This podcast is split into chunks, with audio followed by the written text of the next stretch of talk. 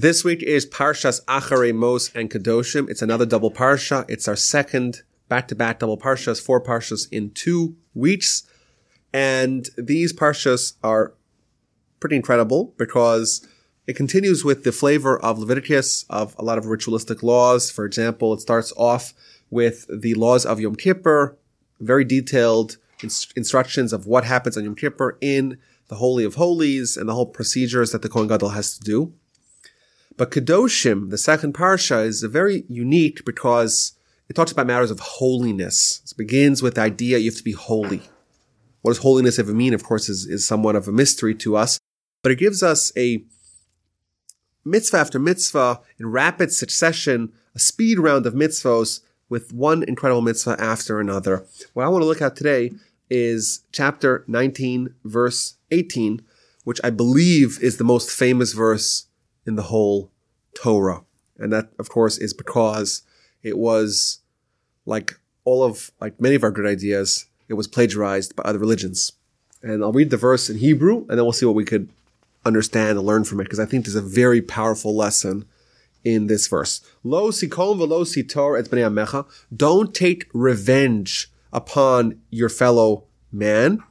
And it gives two ways of revenge. There's two kinds of revenge.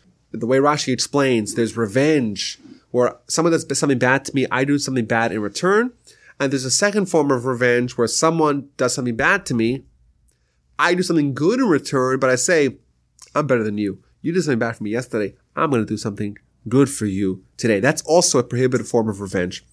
But the verse con- concludes, Ve'ahavta l'reacha kamocha. You should love your fellow as yourself.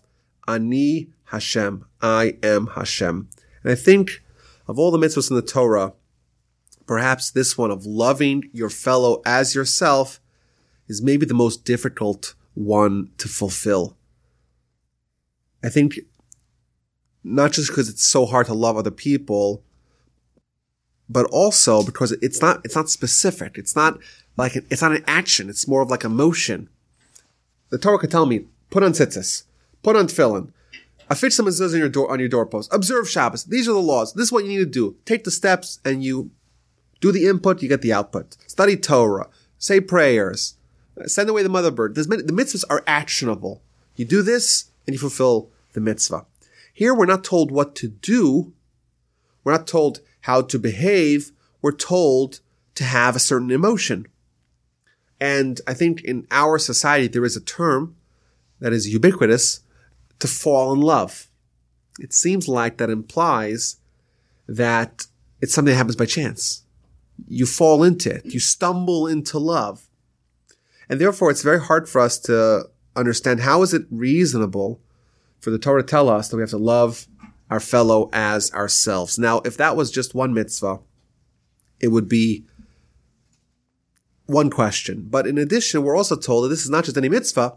This is a very important mitzvah. This is a mitzvah that's equal to all the Torah combined. This is a klal gadol Torah. This is a major principle of all Torah. When Hillel was approached by the convert on one foot, teach me all of Torah, the, the convert asked, and Hillel tells him, that that you hate don't do to your fellow man, i.e., love your fellow as yourself. I think there's something here in the Torah and the way the Torah is telling us this mitzvah and the expectation that we can fulfill this mitzvah. I think it really is going to unlock for us a tool that is incredibly valuable in all kinds of ways. So let's just understand what, what we're trying to figure out over here. We're told, Ve'ahavta riacha kamocha. It doesn't say love your fellow. It says love your fellow to a certain degree. How much do I have to love my fellow? Kamocha, as yourself. What does that mean? So what it means is, according to the accepted understanding, is that not necessarily you have to love your fellow as much as I love myself. Let's say I love myself a thousand units of love. I have to love my fellow a thousand units of love too. No, it's not what it means necessarily. What it means is you have to love your fellow in the same manner, in the same way, the same type of love that you give to yourself, give to your fellow. So, so what does that mean? Suppose there's someone who's your fellow man. When I say man, of course, I mean human, not man, not woman, not the men as opposed to woman. So there's someone that you know and you don't really like them. But you know what? The Torah says I have to love them. So you clench your nose and you ignore your feelings of revulsion and you love them. You have not fulfilled the mitzvah. You don't love yourself because you were commanded to love yourself. It's not like we got a list. Okay, I love myself. Okay, duly noted. It's a mitzvah. I love myself. No, we love ourselves naturally, instinctively, intuitively.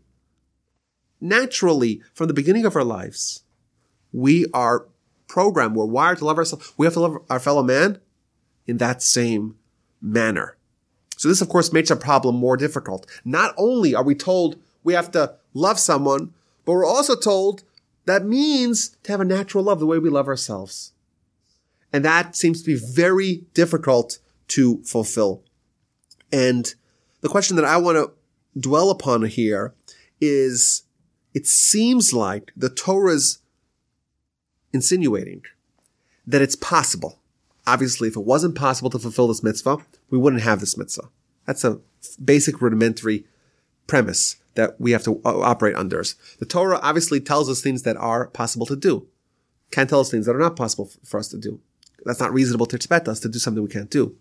Obviously, there is some way, there is some formula that we could follow that will make this possible. There is a, there are steps that you could do to make sure that the goal of loving your fellow as yourself in the same way that you love yourself, it's possible. And I think that if we could discover what this formula is, it's, it's doubly beneficial. Of course, it's beneficial because, well, there's a mitzvah of the Torah. And every mitzvah is precious. And every mitzvah is important. And every mitzvah is mandatory. And every mitzvah is immutable. And every mitzvah is a requirement that we have to abide by. We have to upkeep. And therefore, if I could discover, if I could tell you the secret of this formula, the love formula, how to love someone as yourself, how to love someone emotionally, how to love someone naturally, if I teach you that, if we discover that, then we're able to fulfill, fulfill the mitzvah. But in addition, I think, I think this is an area in which our society struggles mightily. It's no secret. You don't need to be uh, a social scientist or a statistician uh, or a deep surveyor of human relationships to know that unfortunately in our world, it happens all the time where people say to their spouse that I'm going to love you till death do us part. And then they renege on that commitment. Everyone knows people who have gotten divorced. Everyone knows people who were in, lo- in love, quote unquote, who fell in love and somehow fell out of it. And that, of course, is, is tragic and it's sad and it's painful and it's expensive. And it's a cause of undue human suffering. So if we can figure out this formula, it'll help us not only fulfill the mitzvah, but also the people that we pledge to love, at, to love till death do us part, will be able to fulfill it. So what I want to talk about is what is this love formula? What are these steps that we can do? What is this attitude that we can adopt? What are these thoughts that we can practice that will enable us to love our fellow as ourselves? Now, every time I talk about this, I get the same question. And that is, well, do you need to love Nazis and Hitler? And the answer is no. When it says love your fellow as yourself, it's talking about your fellow. This is your fellow man. This is the not the egregious sinner and uh, orchestrator of genocide. It means a regular person, someone who's part of your nation, someone who's not necessarily your best friend, but he's your fellow. He's your fellow man. Such a person you need to love. And I want to answer that question, what this love formula is. But I think before we answer it, a second item to note is that whatever it is, it's our formula. And it's a formula for ourselves. It's not a formula for someone else. We all know, maybe we don't live by it, but we all know that the only person you could truly change is yourself. We know that. Of course, people futilely try to change other people. But in truth, the only person you can really change is yourself. The Torah is telling you, do something. Love your fellow as yourself. It's talking to us, not talking to other people. It's talking to us. It's not telling all our fellow men, make yourself lovable so that Yaakov Wolbe could love you. That's not what the mitzvah is. It's talking to me and to you and to everyone. You have to find a way to love everyone, not by changing them, but by changing you, by adopting some sort of idea, some sort of attitude, some sort of perspective, some sort of outlook, some sort of mindset that makes love of other people not only possible, but easily manageable and doable. So I want to explain based upon a definition of love that was codified by the great Rabbi Noah Weinberg of blessed memory, who founded and headed the Aish HaTorah. He used to always say this, and he said this uh, thousands of, maybe tens of thousands of times. He said there's a definition that Judaism has for love. What's the definition of love? Definition of love, according to Rabbi Weinberg, is the pleasure that someone experiences when they recognize the virtue in another person and they identify that person with those virtues. So again, what is love? Love is the good feeling you get when you notice and you recognize and you identify and you isolate the positive character and the virtue of another person and you identify them with those virtues. And I think this is the key to unlocking this whole idea. Every single person to ever grace the Almighty's planet is a collection of positive and negative character. Virtues, parts about them that are admirable, parts about them that are objectively good, and parts of them that are bad.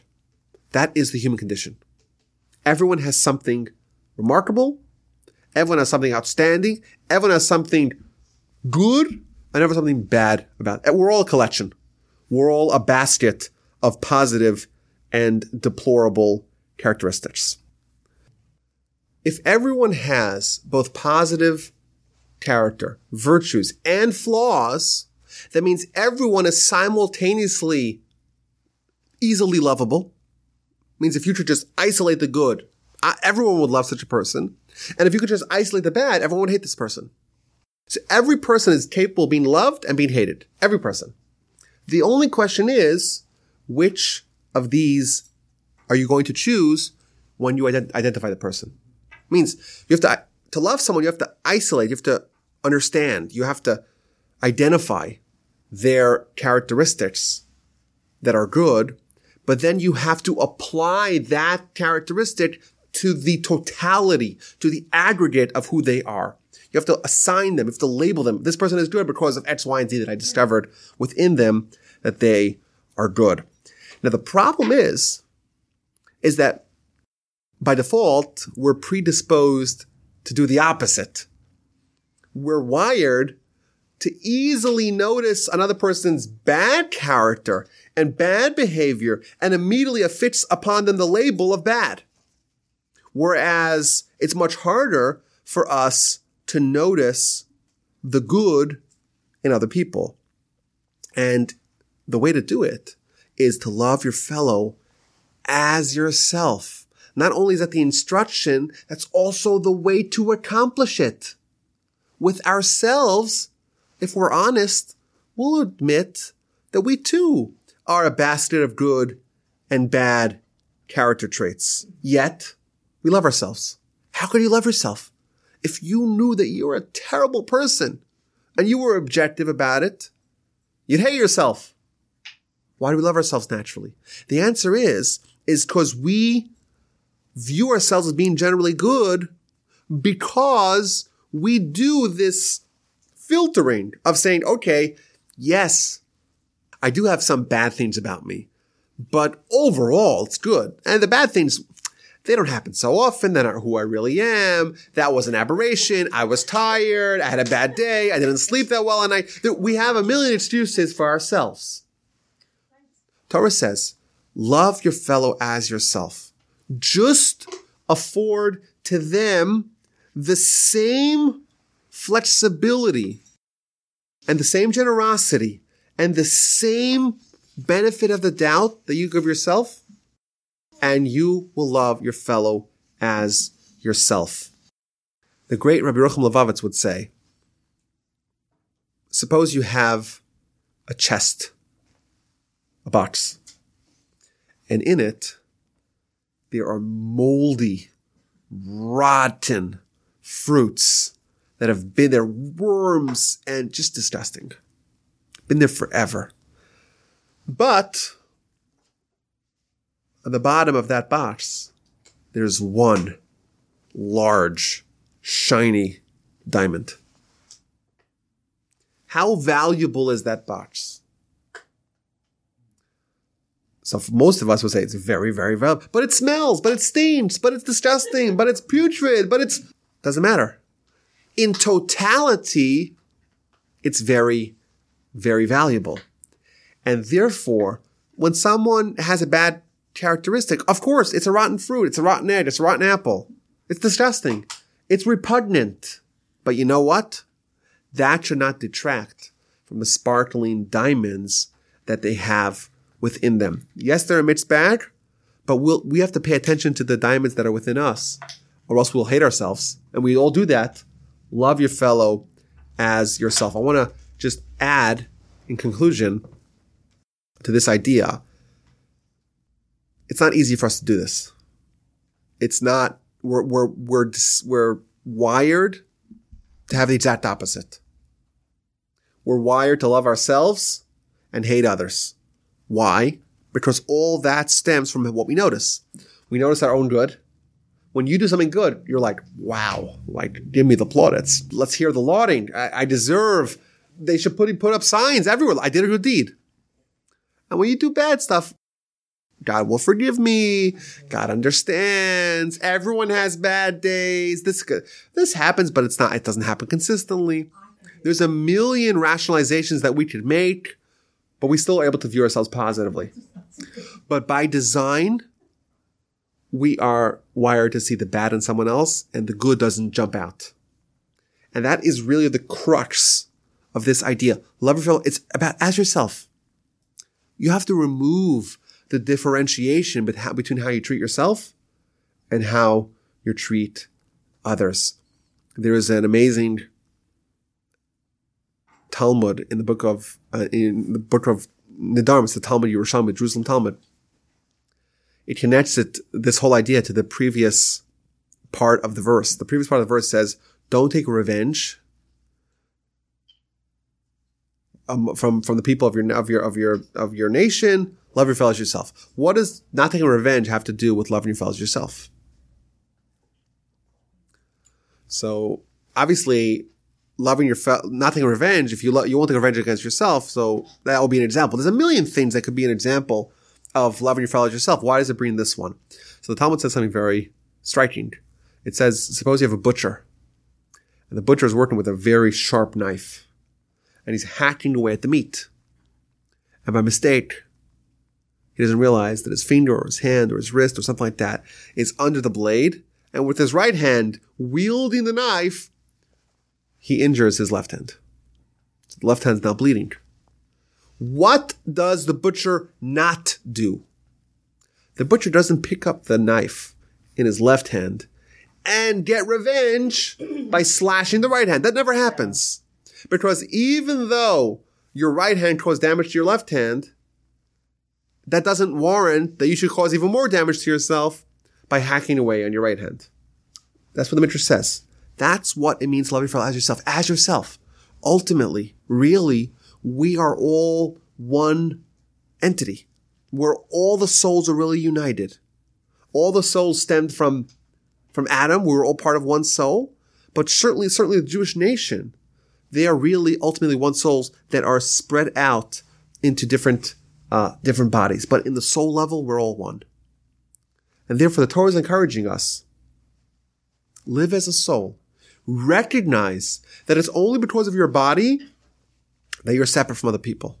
On your soul, if you would just isolate your soul, you would realize that indeed you two are, in fact, not just one, you're two halves of one whole. You're the right hand and the left hand. Of course, now it makes a lot of sense why this is all of Torah on one leg. That's what Torah is. Torah is the guide for us how to live as a soul. What's the ultimate manifestation of that? Kalal Gadol Torah, a great principle that encompasses all of Torah. How to have a condensed version of Torah, balancing on one leg. Love your fellow yourself. Live as a soul and recognize that you and your fellow Jew are the right hand and the left hand of the same entity. You do that, well, there's no difference. Your fellow is yourself. Of course, if you love yourself, you will love your fellow.